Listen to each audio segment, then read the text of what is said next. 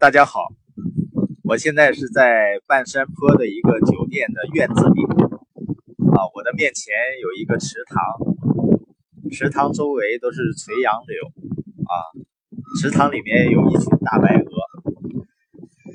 我们今我们今天来谈一下制定你的解决问题的策略。很多人在结婚的时候啊，都指望享受一个轻松的婚姻生活。也许是他们看了太多的电影了。婚姻并不容易，生活也不容易。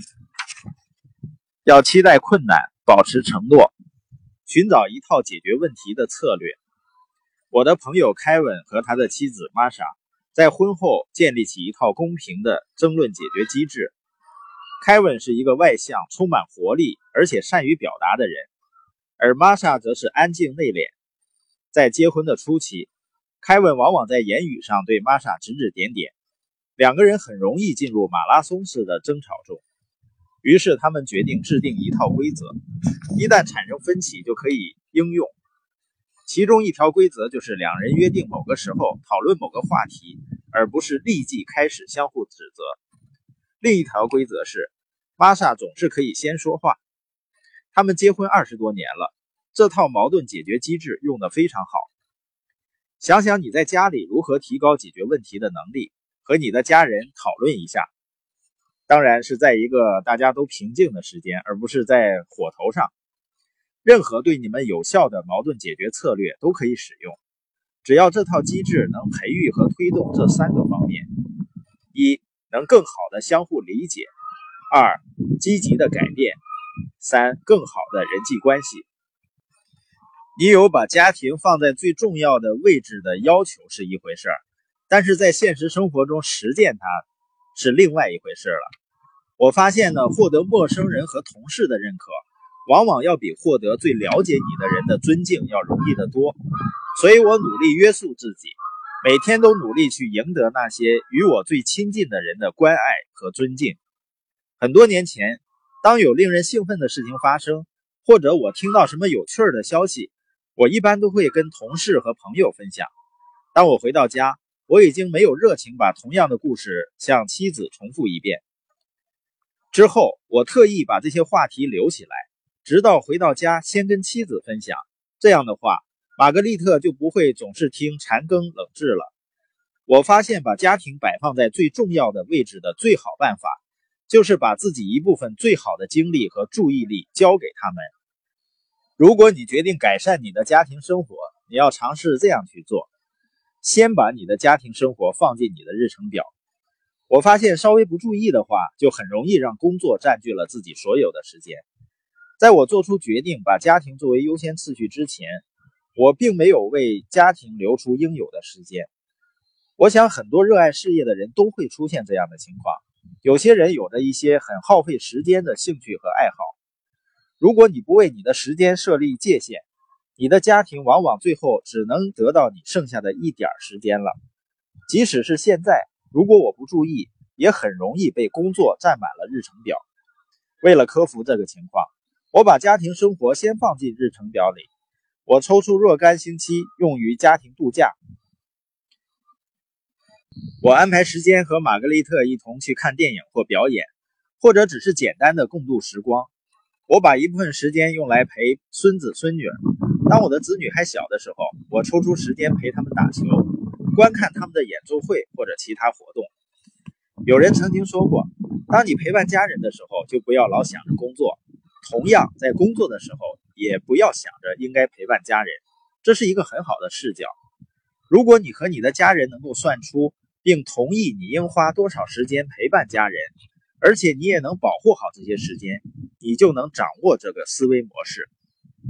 第二，创造并保持家庭的传统。我希望你能做个试验，把纸上写下你从孩子的时候长大到成人离开家庭之前收到的所有圣诞和生日礼物，需要多少时间都可以。但你能记住多少礼物呢？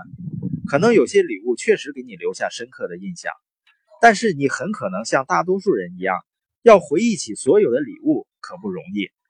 现在在做另外一个实验，列出这期间你和家人共度的假期，同样的需要多少时间都可以。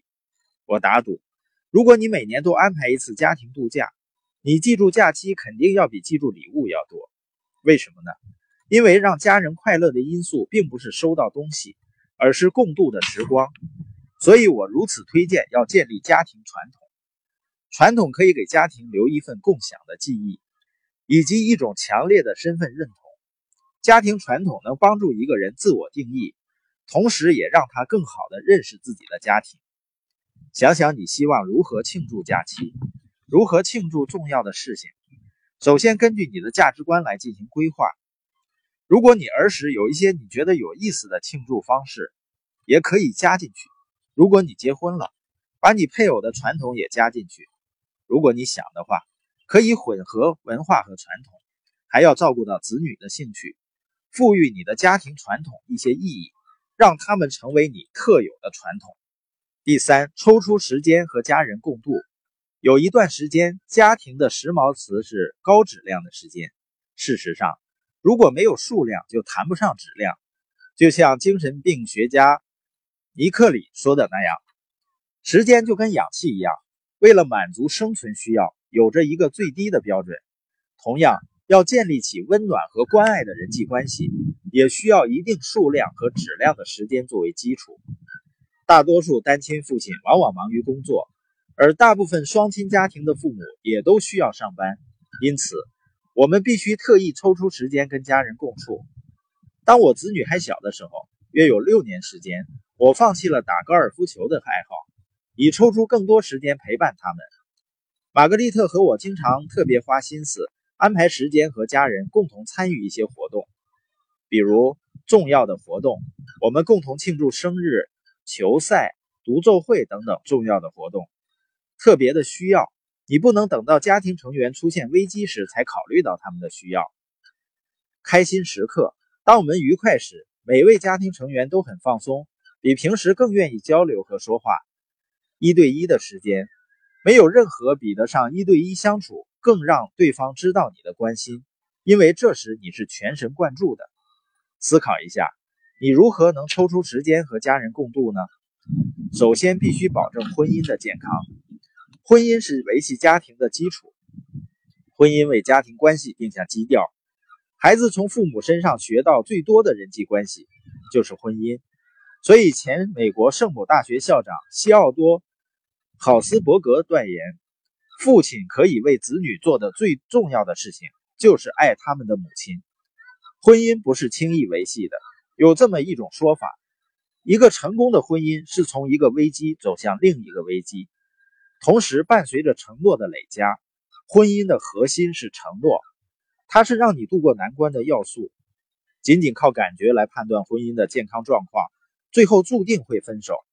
如果你认为必须感受到对方的爱意才保持婚姻，你很可能会放弃，就像其他值得我们去抗争的事情一样，婚姻也需要我们每天去经营和自律。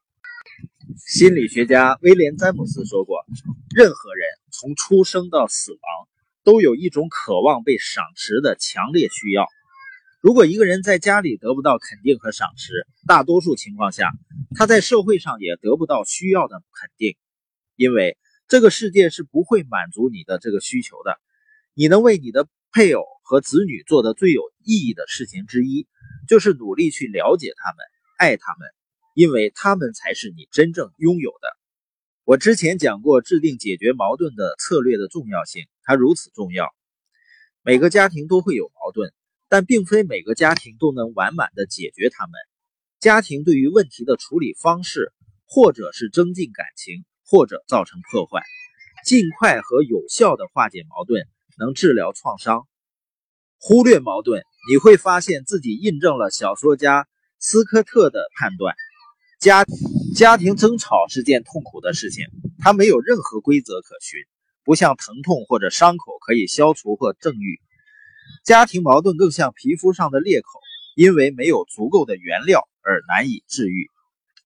跟你的家庭成员沟通并关心他们并不容易，这通常需要牺牲。你是否想过，为了家庭，你愿意放弃什么？当然，在面对家里发生火灾，而你的孩子又在屋内的情况下，你几乎肯定愿意献出自己的生命。你肯定会义无反顾地冲进屋里救他们。不过，如果不是如此戏剧化的情形呢？比如说，你是否考虑为家庭而放弃自己梦寐以求的工作？卡伦修斯就是认真思考一番，最后发现自己对这个问题的答案是肯定的。凯伦修斯曾被称为美国最有权力的女性。美国商业周刊指出，休斯成为了白家庭争吵是件痛苦的事情。她没有任何规则可循，不像伤痛可以消除或愈合，家庭矛盾更像是皮肤上的裂口，因为没有足够的原料而难以治愈。事情完全不应该是这样的。